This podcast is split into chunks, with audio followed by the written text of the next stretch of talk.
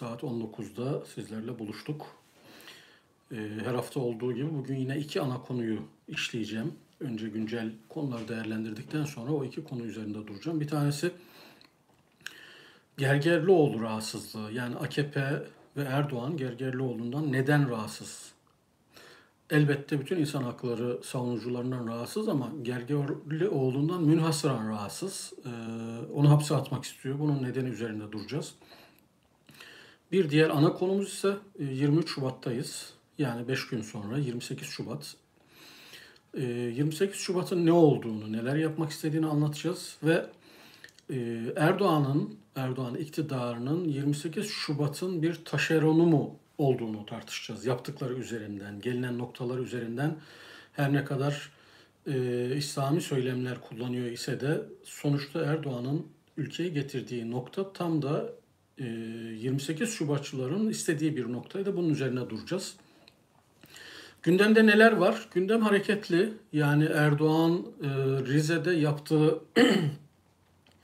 e, lebalep dolu e, koronanın en zirvede olduğu zamanda insanların burun buruna e, sırt sırta oldukları, iğne atsan düşmeyecek ortamlarda Erdoğan e, kongreleri yapmaya devam ediyor. Rize'de kongre yaptı.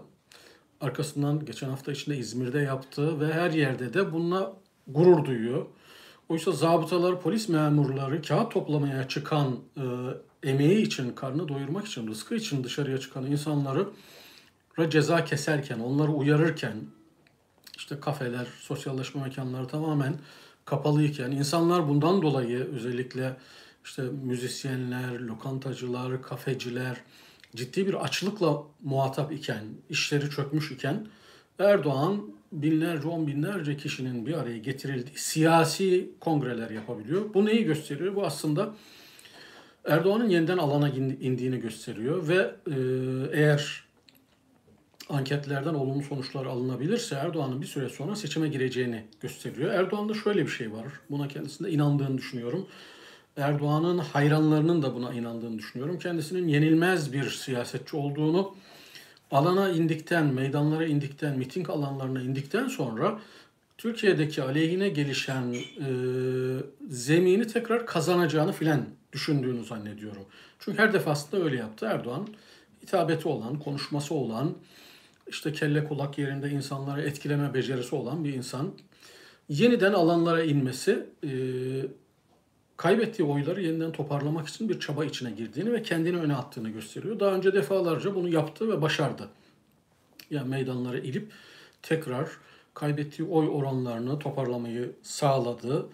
E, farklı yalanlar söyledi. Her defasında insanlara cazip gelecek şeyler söyledi. Şimdi yine aynı şeyi yapıyor. Bunun başarılı olamayacağını geçen hafta söylemiştik. E, güvenlik kaygılarını artırmasının da aynı etkiyi yapmayacağını, elbette bir miktar toparlama olabilir, milliyetçi oyları, muhafazakar oyları alabilir ama e, bu tablo Erdoğan'ın kendisinin oy kaybının çok ciddi olduğunun, farkında olduğunu ve buna tedbir almaya çalıştığını, bir seçim hazırlığı içinde olduğunu gösteriyor. Rize'den sonra İzmir'de de e, pandemiye rağmen, Covid'e rağmen e, kongreler yapması, siyasi kongreler yapması. Öte yandan Erdoğan'ın damadı biliyorsunuz yüz güne aşkındır. Damat derken yani Ee, şehzade olarak geçiyordu. Erdoğan'dan sonra yerine geçecek aday olarak geçiyordu. yüz gündür yok. Hiçbir haber de yok. Hiçbir bilgi verilmiyor. Sanki herhangi bir insan kaybolmuş gibi, yok olmuş gibi ülkenin yıllarca bakanlığını yapmış, Erdoğan'ın damadı olan, pek çok spekülasyona sebep olan bir adam değil de herhangi biri kaybolmuş gibi, ki herhangi biri bile kaybolsa devletin e, onu araması lazım, bulması lazım, bir şekilde e, soruşturmalar açması lazım. C H P e, damatla ilgili yayınlar yapıp rahatsız edince özellikle paraları soruncu. Çünkü bu arada damadın bilinmeyen yerlere, farklı adreslere milyar dolarlarca transferler yaptığı ortaya çıktı. Bununla ilgili belgeler de paylaşıldı. E, o e, uluslararası alanda meşhur bir e, internet korsanlarının yayınladığı, ismini hatırlayamadım. Orada da belgeler de çıktı bunun, şuralara şu kadar paralar gitti diye. C H P sorunca devlet, Erdoğan cevap verme lüzumu duydu herhalde. Cevabı da şöyleydi: damat olma vasfı niteliklerinin önüne geçmiş birisi diye. Sanki çok nitelikli, çok iyi işler yaptı. e, hatırlayın yani damadın istifa ettiği gün piyasa düzeldi, canlandı, insanlara ümit geldi. Öyle bir damat. Yani başarısını buradan hesap edin. Ama hem Babacan hem Kılıçdaroğlu e, güzel sorular soruyor. Başarılı idiyse neden yüz yirmi sekiz milyar dolar sorulunca e, görevden aldın, onu neden görevden aldın diyor. Kılıçdaroğlu soruyor. Keza Babacan da Erdoğan'ın damadı savunması veya e, Albayrak'la ilgili açıklama yapması onu bu denklemden çıkarmaz. O da bu sorumluluğun içinde diyor. Ya muhalefette de A K P'nin oy oranlarının açlık, sefalet, yokluk, işsizlikten dolayı, ekonomik çöküşten dolayı hızla erimesi nedeniyle muhalefette de bir canlanma olduğunu, daha reaktif olduğunu, daha e, tepki verdiğini, cesur olduğunu söyleyebiliriz. Evet, e, bu arada H D P'ye muhtemelen e, temelli kapatma geliyor. H D P'den ciddi rahatsızlar. Yani muhalefet partileri içinde en etkili, en güçlü muhalefet eden H D P ve bunların içinde de lider olarak Selahattin Demirtaş'tı. Çok zeki, e, toplumun anlayabileceği şekilde ama etkili bir muhalefet yapıyordu. Zaten ondan dolayı hapse attılar. Evet, Harbiyelilerin Birleşmiş Milletler tahliyesini istemiş. Pek çoğu on üç, on dört, on beş, on sekiz yaşlarına kadar olan harbiyeliler ve askeri liselilerin, yani çocukların, daha sorumluluğu bile olmayan çocukları on beş Temmuz'dan dolayı hapse attılar ve müebbetler verdiler. Bu dünyanın hiçbir yerinde olacak bir şey değil ama maalesef Türkiye'de oldu. Yüzlerce harbiyeli, askeri okul mezunu çocuk hala hapislerde ve e, müebbet verilmiş durumda. Bu B M M'nin bile gündemine girmiş ve Birleşmiş Milletler bile buna e, tepki veriyor. İslam dünyasının uyuduğu, sessiz kaldığı maalesef şeriatla idare edilen, yani Müslümanların hamisi olma iddiasındaki İran gibi, Suudi Arabistan gibi e, pek çok ülke ve keza Erdoğan Türkiye'si gibi biz halife-i ruh-i zeminiz, Müslümanların haklarını koruyoruz diyen İslam ülkeleri, Müslüman ülkeler, Doğu Türkistan'daki bütün modern Batı dünyanın insan hakları hassasiyeti olan ülkelerini kınadığı bu zulme, bu soykırıma karşı sessiz. Geçenlerde Japonya ciddi yaptırımlar yapmıştı. Batı dünyasındaki önemli şirketler Çin'e Doğu Türkistan'daki uyguladığı soykırım nedeniyle e, yaptırımlar yapıyor, mal almayı durduruyor. Şimdi Kanada e, Çin'in Doğu Türkistanlara, Uygurlara yaptığını soykırım olarak tanıdı ve onunla ilgili yaptırımlar geliyor ama hala bizim ümmetçilerden, İslamcılardan bir ses yok. Doğu Türkistan davasını savunan sosyal medyadaki haberler, e, hesaplardan bazıları şöyle diyor. Müslümanlık din kardeşliği ise Müslümanız. E, aynı ırktan, aynı soydan olmaksa Türküz. İkisi bir arada daha çok savunmanız gerekirken neden bizim adımızı anmıyorsunuz diye haklı olarak tepki gösteriyorlar. Neden? Çünkü İslam dünyasındaki bütün liderler otoriter eğilimli ve bütün otoriter eğilimler de e, otoriter ligin başını çekmeye aday olan Çin'le ilişkileri var. Ya Çin'den para alıyorlar, ya Çin'in meşrulaştırmasına ihtiyaçları var. Çin'le güç tutuyorlar. Dolayısıyla kendi koltuklarını korumak için Çin'in ezdiği Müslüman kardeşlerini, din kardeşlerini, soydaşlarını yok sayıyorlar. Bir kelam bile edemiyorlar. Kim? Milliyetçilik satan M H P.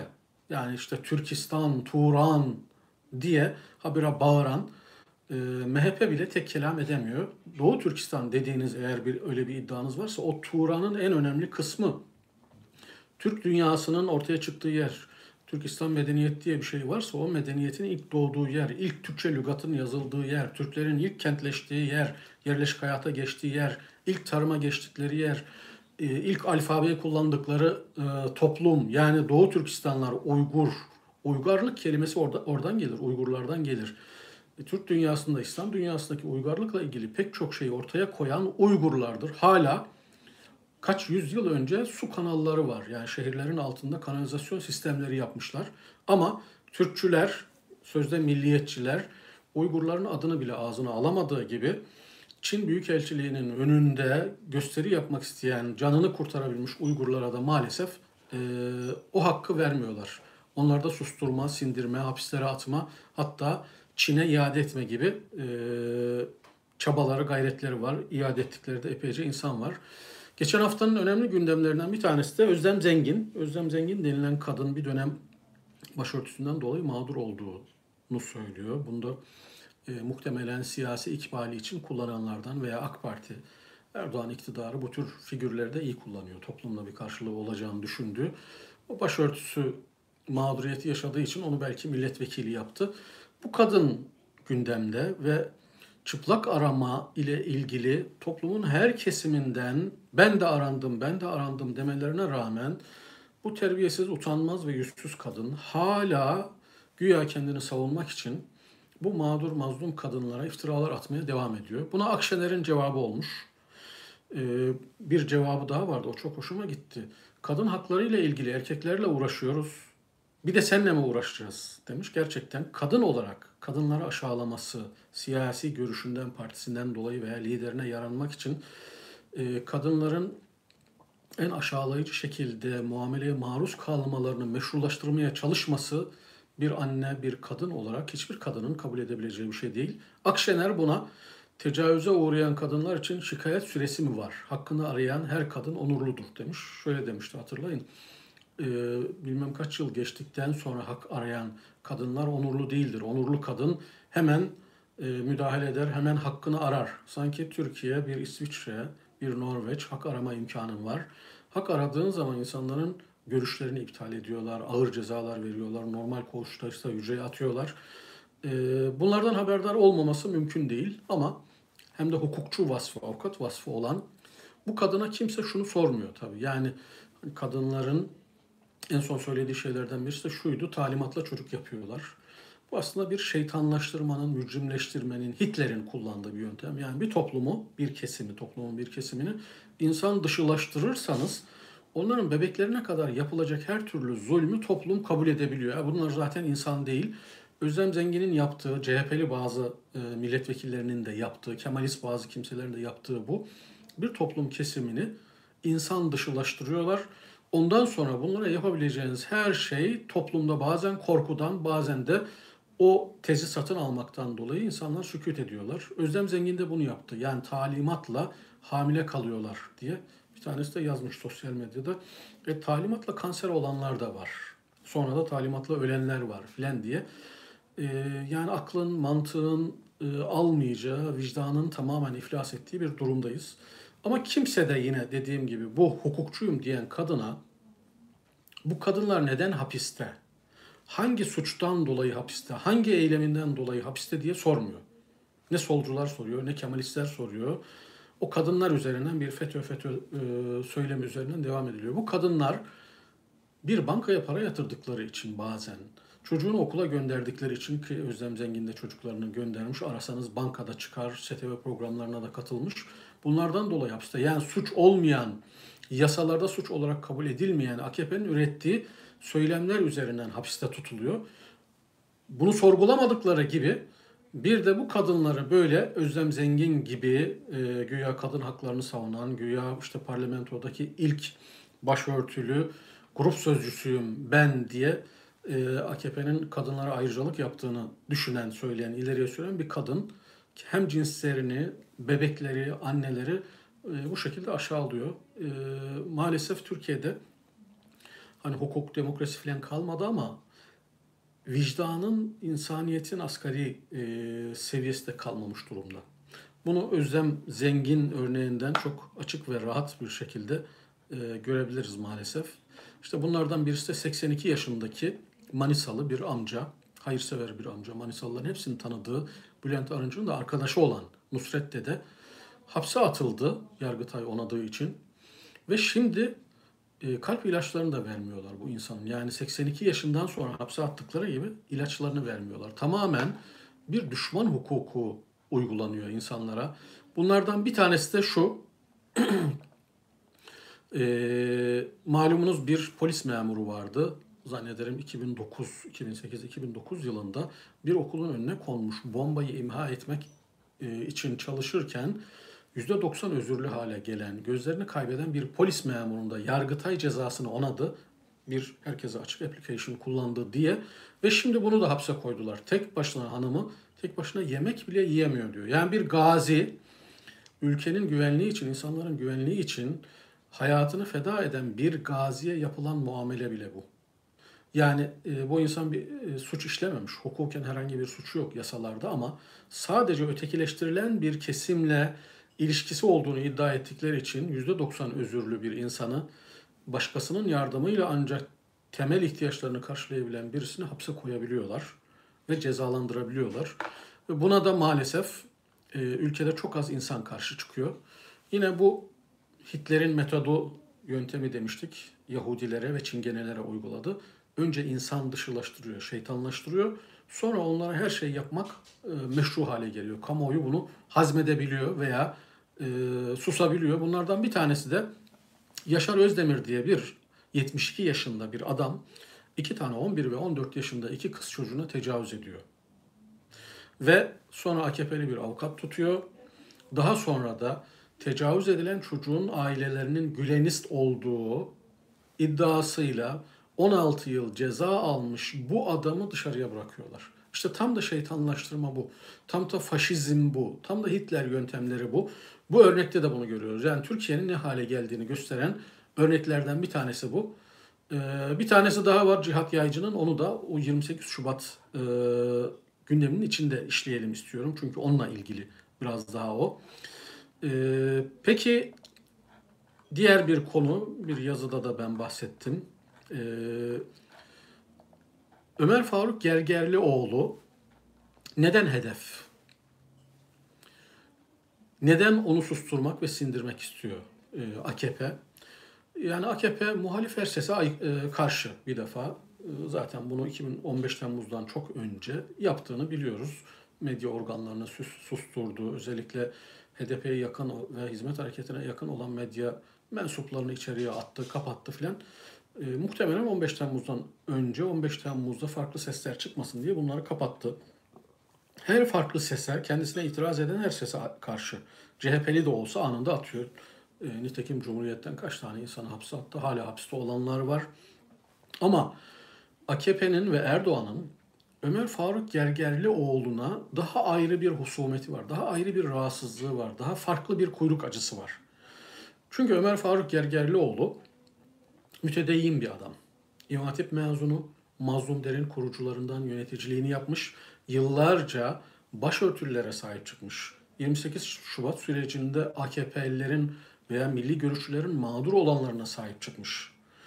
Ee, dini pratiklerini yapan bir adam. Ve bu son açıklamalarına da diyor ki ben aynen Ahmet Altan'ın deist olmakla birlikte Ahmet Altan bile bu kadar yaşadığım ömrümü siz memnun olasınız diye üzerine çizgi çekemem diyor. Hapiste yatarım ama kişiliğimi çizdirmem diyor. Aynı şeyi Ömer Gerger Faruk, Ömer Faruk Gergerlioğlu da şöyle diyor. Ben ahirete inanan bir insanım. Hepimiz Allah'a hesap vereceğiz. Bu ömür bitecek. Ben bu ömrümü, hak savunuculuğumu, E, hayatımı kurtarayım, daha rahat edeyim diye zulüm düzenine biat ederek heba etmek istemem. Ömrümün sonuna kadar mücadele edeceğim. Şahit ol ya Rab diyor. Ömer Faruk Gergerlioğlu şayet bir Kemalist olsaydı, bir solcu olsaydı, ne bileyim bir P K K'lı olsaydı yani veya işte e, L G B T gibi farklı tercihleri olan kesimlerden olsaydı A K P'yi bu kadar rahatsız etmezdi. Bir şekilde onlara bir etiket yapıştırırlardı ve toplumun önüne çıkarırlardı. Bu zaten şöyle derlerdi ve onun iddialarının altını boşa çıkarırlardı. Bunu böyle yapıyorlar. Çünkü herhangi bir hak savunucusu, insan hakları savunucusu eğer bir aidiyeti varsa, mesela Alevi ise diyelim ki hemen küt diye alnına yapıştırıyorlar. Bu zaten Alevi, C H P'li ise bu zaten C H P'li diye kendi muhafazakar kitlesinde o insanı itibarsızlaştırıyorlar. Dolayısıyla onun söyledikleri bir kabul görmüyor. Ama Ömer Faruk Gergerlioğlu böyle değil. Adından da belli, ailesinden de belli, yaşantısından da belli ve İslami mahallede, Müslüman mahallede yani cemaatler, tarikatler, A K P'ye oy verenler nezdinde Ömer Faruk Gergerlioğlu'nun bir karşılığı var. Hepsi biliyor onu. Tabiri caizse bizim mahalleden, İmam Hatipli, ben de o mahalledenim, oradan yetişmişim. İşte tam da bu nedenle Ömer Faruk Gergerlioğlu çok rahatsız. Çünkü onun her söylediği şey onların nasırına bakıyor, basıyor. Çünkü onun ortaya koyduğu hak savunuculuğu, insan hakları ihlallerine iktidarın işlediği gündeme getirmesi onların katılaşmış, duyarsızlaşmış kalplerine iğne gibi batıyor. Ve Müslüman mahallelerde o adamın söyledikleri yani Ömer Faruk Gergerlioğlu'nun karşılık buluyor. Onların vicdanlarının uyanmasına vesile oluyor. Oysa A K P'nin oyun kurumu şu, şunun üzerine oyununu kurdu. Yani yüzde yirmi beş otuzlarda kemik olan ama yüzde yetmişlere kadar çıkabilen milliyetçi, muhafazakar, dindar, cemaatlerden, tarikatlardan filan oluşan bir kitle var. Bu kitleyi uyutma üzerine, bu kitleyi işte tek parti, C H P, e, sekülerizm karşıtlığı üzerinden, güya kendisi dini temsil ediyor gibi, uyutma üzerine kurulu. İşte tam da bu noktada Ömer Faruk Gergerlioğlu buna çok rahatsız ediyor. Çünkü dindar kimliğiyle bu adamların zulmünü yüzlerine haykırıyor. Hem Müslümanım hem de zulme karşıyım. Müslümanım, dindarım ama benim mahallemden olduğunu iddia eden A K P iktidarının zulümlerine itiraz ediyorum, karşı çıkıyorum, mazlumun hakkını savunuyorum dediği için A K P'yi çok rahatsız ediyor. Kendisi K H K'lı, yüz binlere belki varan K H K'lı var ama sağ olsun tek başına K H K'lıların hepsinin haklarını müdafaa ediyor. Mecliste altı yüz tane milletvekili var. Zannederim e, ikinci meclisten itibaren, ikinci meclis e, tek parti döneminde de öyleydi. T e, Türk siyasi tarihinin hiçbir döneminde, birinci meşrutiyet, ikinci meşrutiyet döneminde de e, milletvekillerinin bu kadar etkisiz, bu kadar değersiz, bu kadar niteliksiz, e, bu kadar hayattan, toplumdan kopuk olduğu ikinci bir dönem yoktur. altı yüz milletvekili var. Öne çıkan üç beş tane milletvekili ya sayarsınız ya sayamazsınız. Hepsi grup başkan vekillerinin ağzına bakan, liderlerinin ağzına bakan milletvekilleri. Diğer partiler için de büyük oranda böyle, C H P için de büyük oranda böyle. Oradan zaman zaman çıkıyor ama A K P tamamen böyle. İşte bunu da kıran, bir parlamenter olarak dokunulmazlığı olan bir parlamenter olarak bunu kıran da Ömer Faruk Gergerlioğlu. Bangır bangır mecliste altı yüz kişinin karşısına hakikatleri bütün çıplaklığıyla, netliğiyle söyleyebiliyor ve hakaret etme, küfretme dışında onları söyleyebileceği bir şey yok. Çünkü kocaman A K P'nin, devletin bütün argümanlarını, unsurlarını, kurumlarını, propaganda mekanizmalarını kullanan, troll ordusunu kullanan A K P'nin bütün yalanlarını amatör medya organlarıyla, işte telefonundan yaptığı yayınlarla, parlamentoda ortaya koyduğu belgelerle çürütüyor. Yani kocaman devletin yalanları Ömer Faruk Gergerlioğlu'nun hakikatleri karşısında acize düşüyor. Ve bunu bu nedenle susturmak istiyorlar. Sindirmek istiyorlar. Çünkü kendi kesimlerinin, kendi tabanlarının vicdanını uyarıyor. Onların vicdanına hitap ediyor. Ve A K P'nin içinde de kırıntıları, vicdan kırıntıları olan insanlar varsa onlarda da uyanmaya sebep oluyor, sorgulamaya sebep oluyor. Nitekim son dönemde A K P içinde de Erdoğan'la ilgili ciddi rahatsızlıklar var. Bu sadece ülkeyi değil, partiyi de, hepimizi uçuruma yuvarlıyor. Yarın bunun hesabını vermek zorunda kalırız diye endişe duyuyorlar. İşte bu mahalleden bir insanın bu tür hitapları, konuşmaları çok daha önemli.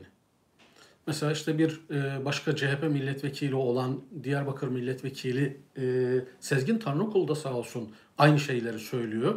Ama Sezgin Tanrıkulu C H P'li, öteki, Kürt, P K K'ya yakın filan diye hemen E, itibarsızlaştırılıyor. Ömer Faruk Gergerlioğlu ise İslami pratiklerini yapan dindar bir aileden ve bu kesimlerin tanıdığı bir insan olduğu için A K P'nin uyuttuğu kesimlerin vicdanına dokunuyor. Onlara uyarıyor, uyarıcı etki yapıyor. Tam da bu nedenle susturmak istiyorlar. üç yıl önce, iki buçuk yıl önce yaptığı bir paylaşımda, paylaşımı yapana bir şey yok, Twitter'dan bir paylaşım yaptı diye dava açıyorlar ve Yargıtay onuyor. Muhtemelen yakın zamanda H D P'yi aynen kapatmak istedikleri, susturmak istedikleri gibi bir parti kadar muhalefet eden tek başına Ömer Faruk Gergerlioğlu'nun dokunulmazlığını kaldırıp onu da susturmayı tercih edeceklerdir diye düşünüyorum.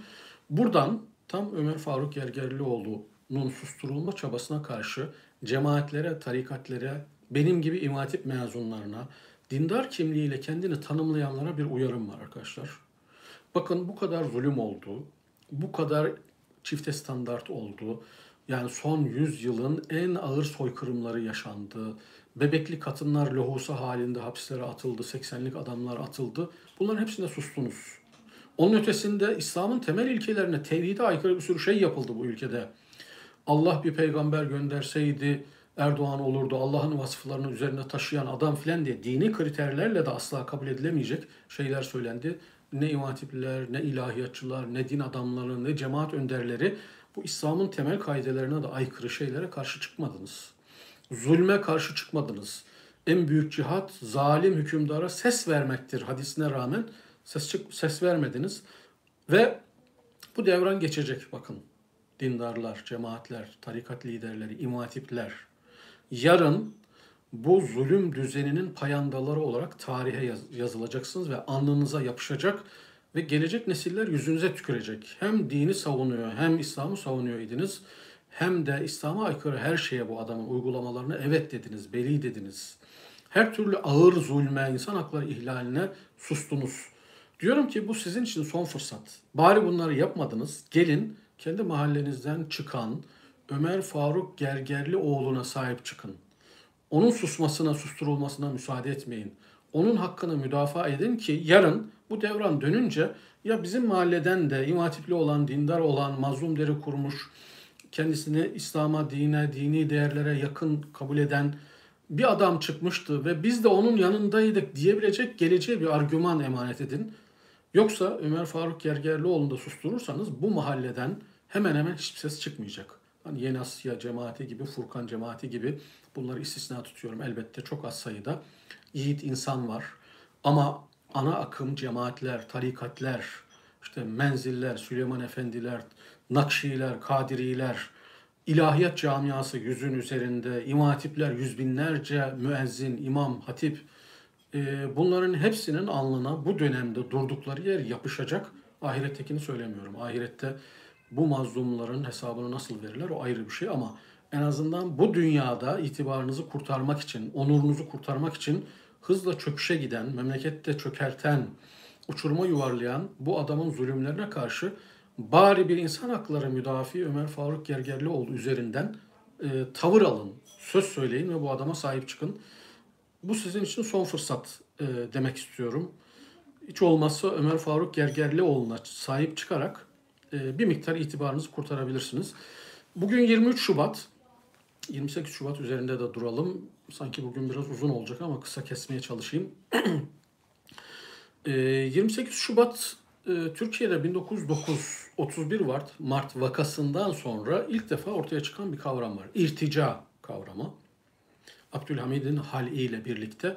Abdülhamid, İslamcıların baktığı gibi çok işte günahsızdı, harika bir insandı, müthiş bir sultandı, hiç toprak kaybı olmadı filan demiyorum. Türkiye'nin kaç katı toprak kaybetti Abdülhamid döneminde. Bizim e, bize öğretildiği gibi çok da böyle dindar filan bir adam değildi. Farklı bir sürü seküler tarafları vardı. E, ibadetinde, taatinde nasıldı bilemiyorum. Onu tanımak için en azından o dönemin önemli aydınlarına bakın. Bediüzzaman'ın Abdülhamid'e yaklaşımına bakın. Mehmet Akif'in Abdülhamid'e yaklaşımına bakın. Yani dönemin onurlu aydınları da aynen bugün az sayıdaki onurlu aydının İslamcı olduğu söylenen Erdoğan'a itiraz ettiği gibi itiraz etmişti. Aslında Abdülhamid de bir yönüyle e, doğru tarafları, güzel tarafları vardır elbette. Bu tür hep söylüyorum tarihi figürleri, Mustafa Kemal dahil tarihe emanet etmek, eksi ve artılarıyla değerlendirmek lazım. Ama bir yönüyle Erdoğan kumaşı olan bir adam. Yani Erdoğan da ondan dolayı zaten arasında bir ilişki kuruyor, bağ kuruyor. Abdülhamid'in halinden sonra e, irtica kavramı gelişti bin dokuz yüz dokuz ve o günden iki bin on beş yılına ya iki bin on üç yılına kadar irtica kavramı hep kullanıla geldi.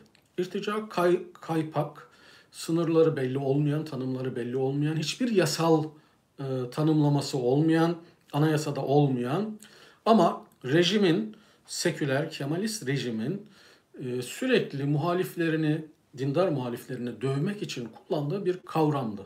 Diğerler için de daha farklı kavramlar üretiyordu. yirmi sekiz Şubat'ta da işte bu kavram üzerinden toplumun belli kesimleri tasfiye edildi. Kemalizm e, iddiaçılardan e, bir parçadır. Mustafa Kemal'de, İsmet İnönü'nde Cumhuriyeti kuran insanlar iddiaçıdır ve iddiaçıların büyük kısmı sekülerdir, pozitivisttir, materyalisttir. E, Cumhuriyeti ilk kuran insanların da Mustafa Kemal ve arkadaşlarının birinci Cumhuriyeti istisna tutuyorum. Orada gerçekten toplumu temsil eden birinci Meclisi ve bin dokuz yüz yirmi bir Anayasası'nı o Türkiye'nin pek çok kesimini temsil eden uzlaşmaya dayalı kısa bir anayasaydı, Savaş Anayasası. Ama bin dokuz yüz yirmi üç ile birlikte her şey tekrar değişti. Pozitivist, materyalist, toplumu dönüştürmeyi ve değiştirmeyi düşünen bir yapı oluştu. Bu yapı tarihin farklı dönemlerinde devreye girdi ve muhaliflerini bu irtica kavramıyla hep temizledi. Ve bir kitle oluşturmaya çalıştı. Yani toplum mühendisliği yaptı Kemalizm. Ne yaptı? Öğretmenler, bürokratlar, aydınlar ve münhasıran T S K üzerinden, ordu üzerinden toplumu dönüştürdü. Toplumun batılılaşma, modernleşmesinin en önemli aracı Osmanlı'nın son üç asrında hep ordu olmuştur. Orta Doğu ülkelerin çoğuna baktığınızda da postkolonyal dönemde, yani e, emperyalist güçler bu ülkelerden çekildikten sonra, çekilmek zorunda kaldıktan sonra yerlerine seküler, pozitivist orduları bırakmışlardır. Mısır'da da bu böyledir, Suriye'de de böyledir, Fas, Tunus, Cezayir'de de böyledir, Türkiye'de de böyledir. Aslında ordular üzerinden toplumları kontrol etme, postkolonyal bir dönemde eski emperyalistlerin kullandığı bir yöntemdir. Türkiye'deki T S K'da Kemalizm denilen bin dokuz yüz otuzların ideolojisi üzerinden ve irtica sopasıyla sürekli ve askerler üzerinden daha çok e, topluma dizayn veriyordu. Bürokrasinin içinde, devletin önemli noktalarında insanlar oluştukça bu irtica sopasıyla insanları tasfiye ediyor idi. İşte bin dokuz yüz altmışta yaptı, bin dokuz yüz seksende yaptı. Bunlardan bir tanesi de yirmi sekiz Şubat'tı. Uzunca yıllar e, Erdoğan yirmi sekiz Şubat'ın teşarunu dedik. Aslında sadece yirmi sekiz Şubat'ın değil. Bu yüz yıllık bin dokuz yüz dokuzdan bu tarafa gelen bu pozitivist anlayışın taşeronu oldu. Ha, Erdoğan pozitivist demiyorum, bilemem insanların imanına, ama koltuğu için bu taşeronluğu üstlendi Erdoğan. Ve yirmi sekiz Şubat'ı hazır hatırlayalım. yirmi sekiz Şubat'ta ne oldu? Bin yıl sürecek dedikleri bir yirmi sekiz Şubat Erdoğan'ın eliyle şimdi sürdüğünü söyleyebiliriz. O dönemde de E, aynen bu cihat yaycının FETÖ-METRE dediği gibi Batı çalışma grubu vardı, fişlemeler yapılıyor idi. Ama Erdoğan'ın yaptığına göre yüz kat daha insaniydi, daha kabul edilebilirdi. Yasaları, anayasayı iyi kötü dinliyorlardı. Yani temel bir kısım ilkeleri vardı. Mesela neydi? Bir mahkeme karar verdiyse o mahkemenin kararını dinliyorlardı. Hakimlere el altından baskı yapıyorlardı ama karar verdiği, farklı karar verdi diye bir hakimi alıp hapse atmadılar hiçbir dönemde. yirmi sekiz Şubat sürecinin de bu FETÖ-METRE'ye benzer fişleme araçları vardı. Neydi? Mesela başörtüsüydü. Bir şekilde ve T S K'ya münhasırdı bunlar. Yani diğer sivil alanlarda çok da yaygın değildi.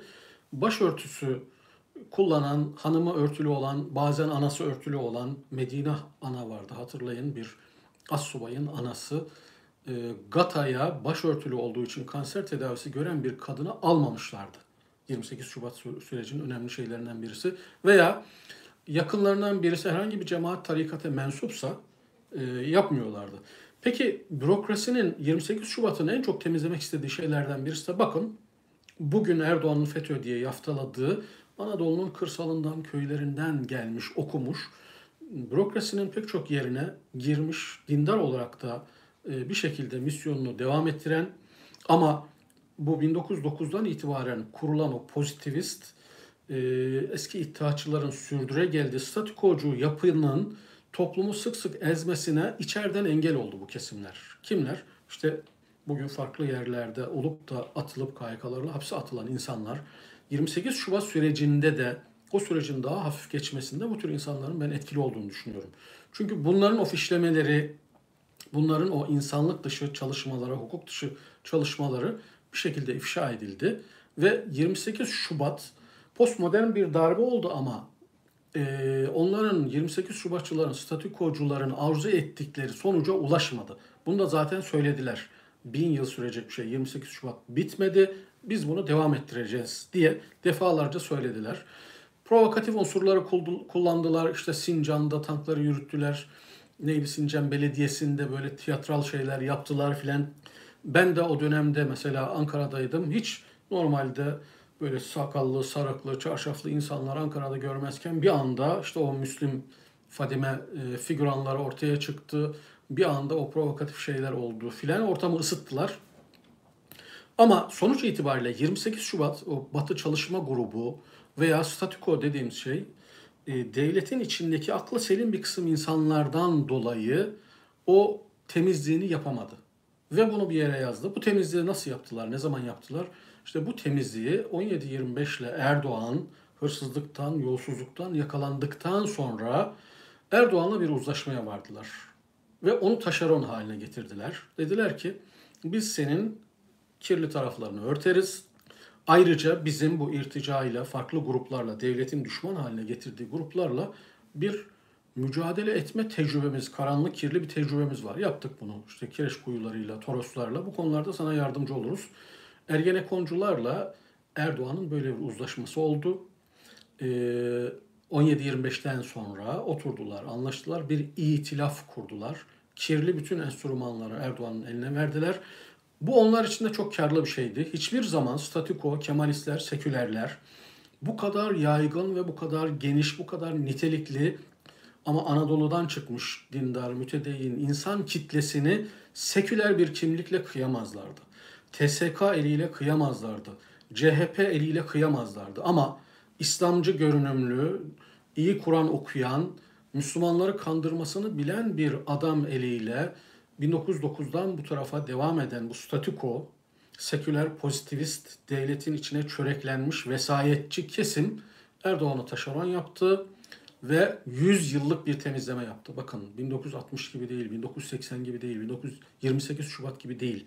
Erdoğan'ın eliyle derin devlet, statikocu yapı, bin dokuz yüz dokuzdan bu tarafa devletin o genetik kodlarını kontrol eden yapı, bunun dışta da unsurlarını arayabilirsiniz.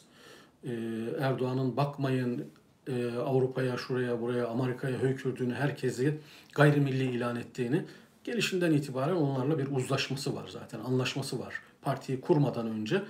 Muhtemelen ilk dönemler e, A K P içinde çoğulcu bir yapı olduğu için o verdiği sözleri yerine getiremedi ama iki bin yedi iki bin sekizlerden sonra, Münhasıran E-Muhtıra'dan sonra Dolmabahçe Sarayı'nda Büyük Anıt'la oturdu, konuştu, neler konuştu bilmiyoruz. Ondan sonra bunların tam taşeronluğuna soyundu.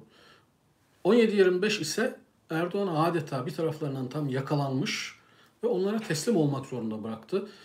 Yani on beş Temmuz ve sonrası veya on yedi yirmi beş ve sonrası yaşanan şeyi şöyle düşünmek lazım. İslamcı kimlikli, Müslümanların itiraz etmeyeceği, dini kavramları, kimlikleri kullandığından dolayı ses vermeyeceği yüz yılın temizliğini Erdoğan'a yaptırdılar. Erdoğan o statükonun bir tam taşeronu oldu ve bunu yaptı, bitirdi. Şu sıralar Erdoğan oy oranında düşüyor. Bundan sonraki dönemde yeni bir hesaplaşma olacak diye düşünüyorum. Muhtemelen o statüko, e, bunun tabii dünyadaki global manadaki statükoyu kuranların hedeflerinin ne olduğunu da bilmek lazım. Onlar e, bu statükoyu yeniden Kemalist bir düzlemde mi kurmak istiyorlar, daha farklı bir düzlemde mi kurmak istiyorlar bilmiyoruz ama Erdoğan'ın temel misyonu bitti. O taşeronluğu yaptı, binaları yaptı, betonları dikti. Şimdi çok ciddi bir oy potansiyeli de kaybediyor. Erime içinde cemaatler, memaatler destek veriyordu. Bunlar da tarihin e, o kısmına bir zalimin, bir yirmi sekiz Şubat taşeronunun Anadolu'nun insanlarına, en yetişmiş insanlarına temizleyen destekçileri, piyonlara, payandalara olarak tarihe geçecek. Önümüzdeki dönemde daha farklı bir sürece gireceğiz gibi gözüküyor. Erdoğan'ın bunu daha fazla, daha öte sürdürebilmesi mümkün değil. Onun en önemli güç kaynağı oy potansiyeliydi. Onu da hızla kaybediyor. E, sorgulamalar da artacaktır. Umarım Erdoğan sonrası dönemde o statükonun katı, pozitivist, e, sık sık devletin içinde düşmanlarını temizleyen, kendine düşman oluşturan ve temizleyen, kendini devletin tek sahibi, milletin efendisi gören o kesim tekrar bu devletin genetik kodları üzerine hakim hale gelmez. Bunun olmaması için başta A K Partililere, Erdoğan'dan da ayrı bir görev düşüyor. Ya uyanmaları lazım. Bu taşeronluk vazifesinden istifa etmeleri lazım. Erdoğan'ın arkasından giderek ülkenin son yüz yılının en büyük fecaatine imza attıklarını, en büyük insan hakları kıyımlarına, en büyük soykırımına imza attıklarını ve yani Türkçü, milliyetçi e, vesaire İslamcı söylemler geliştiriyorlar. Bunların hepsine ihanet ettiklerini görmeleri lazım. yirmi sekiz Şubatçılar şu anda çok memnun. yirmi sekiz Şubatçılardan bir tanesi işte o Cihat Yayıcı diyor ki o FETÖ-Metre'de oluşturulan tamamen trajikomik bir şey. E, FETÖ-Metre'nin hani e, kriterleri işte doktora yapmış olmak, dil bilmek, sürekli terfi etmek, iyi işler yapmak, sevilen, uyumlu insan olmak filan, bunlar her insanda aranması gereken şeyler. Bunun yanında mesela e, düğünden önce e, boynuzuna bilezik takılmış bir koç gönderip göndermediği gibi bir kriter koymuşlar. Ve bu adam Deniz Kuvvetleri'nde Kurmay Başkanlığı yapmış bir tüm general. Yani A K P'nin ve ortaklarının aslında devleti ne kadar aşağıladıklarını, ne hallere düşürdüklerini bu örnek üzerinden görebilirsiniz. Bu bir kurmay zeka güya. Hatta kurmayları eğitecek zeka. E, ordu Türk tarihinde de, e, Türkiye Cumhuriyeti tarihinde de her zaman önemli olmuştur. Ama Erdoğan'la bu statükonun işbirliği hayatın her alanını bitirdiği gibi orduyu da böyle niteliksiz insanların e, eline teslim etmiş durumda. Buradan umarım, benim temennim hep onu söylüyorum, A K Parti'nin içindeki aklı selim insanlar kaldıysa veya kendi çıkarını düşündükleri için de bunu yapmalılar. Erdoğan'la Ergenekoncuların bu ittifakı veya Erdoğan'ın Ergenekoncuların taşeronu olup memleketi lime lime etmesi, kıymasının sonuna geldik. Ee, sürekli oy kaybediyor. Bundan sonra Erdoğan koltuğunu kurtarmak için işte Sadat'ı devreye sokabilir, bekçileri devreye sokabilir, iç savaş çıkarabilir ama bu daha da memleketi batıracaktır. Ee, bu adamla yolunuzu ayırın. Yani bu taşeronla yolu ayırmak ve A K P'lilerin, cemaatlerin, dindarların, e, Ömer Faruk Gergerlioğlu gibi mütedeyyin mahallenin vicdanı olan bir adamı susturmaya çalışmak yerine vicdani sorgulamalara başlamaları lazım. Biz ne yapıyoruz? Biz neler yaptık? Neden bu zulüm düzeninin bir parçasıyız diye sorgulamaları lazım. Ve diğer e, muhalif kesimler, demokrat kesimler, sağcılar, solcular yeniden son yüzyılda olduğu gibi baskıcı, statükocu e, bir yapı kurmak yerine insan haklarının, evrensel hukukun, demokrasinin baz alındığı, zemin olduğu yeni bir toplum sözleşmesine ihtiyaç var. Yeni bir düzen kurulmasına ihtiyaç var. Bu olmadığı takdirde e, İslamcılar, mütedeyyinler, cemaatlerin hepsi tasfiye edilecek. Yeniden bir sarkaç, fasit bir daire devreye girecektir. Evet, Erdoğan'ın en büyük misyonu bence Halife-i Ruhi Zemin, İslam dünyasının lideri filan değil. bin dokuz yüz dokuzdan bu tarafa devam eden statükonun en önemli, en başarılı taşeronu. Zaten onlar da bunu o İslamcı urbasından dolayı tercih ettiler. Başka hiçbir kimse Erdoğan'ın yapacağı bu tasfiyeyi yapamazdı. Başka hiçbir kimse böyle bir sosyal kırım yapamazdı. Başka hiçbir kimse dine bu kadar zarar veremezdi. Bakın son bir yirmi sekiz Şubatçıların nasıl hedeflerine ulaştıklarını gösterme açısından son bir hatıramı, duyumu anlatayım. Onun üzerinden kapatayım, uzadı. yirmi sekiz Şubatçılar ve statüko bin dokuz yüz dokuzdan beri kurulu pozitivist, Kemalist, ne diyecekseniz bunların ortak paydaları var. Örtüşen tarafları, ayrışan tarafları var. Sadece devletin farklı noktalarında, toplumun farklı noktalarında yerleşmiş iş adamından, gazetecinden, bürokratına kadar bu nitelikli insanları kazımakla, temizlemekle, soykırıma maruz bırakmakla yetinmediler. Ayrıca dini bitirdiler. Bugün Türkiye Cumhuriyeti'nde çok hızlı bir ateizm ve deizm var. yirmi yaş altı, otuz yaş altı gençler bu A K Parti'nin ürettiği yalancı, zalim, hak hukuk dinlemeyen ama e, İslami kavramları sürekli suistimal eden insanlarla aynı dinden olmak istemiyor. Dinin de içini boşalttı bu yirmi sekiz Şubatçılar. Buna bir örnek geçen bir tanıdığım anlatıyor. İyi bir okulda, iyi bir üniversitede okuyor çocuğu, iyi bir bölümde. yirmi dört tane öğrencinin olduğu yerde oğlum anlatıyor diyor. yirmi iki çocuk, bunlar Türkiye'nin geleceği olacak başarılı çocuklar. yirmi iki çocuk kendisini deist ve ateist olarak tanımlıyor. Şimdi anladınız mı? Erdoğan'ın sadece kadroları tasfiye etme noktasında değil, toplumda dini duyguları bitirme, insanları dinden, ahlaktan, İslam'dan uzaklaştırma noktasında da nasıl başarılı bir taşeron olduğunu. Evet, ee, uzattık. Dinlediğiniz için teşekkür ederim. Herkese iyi günler dilerim.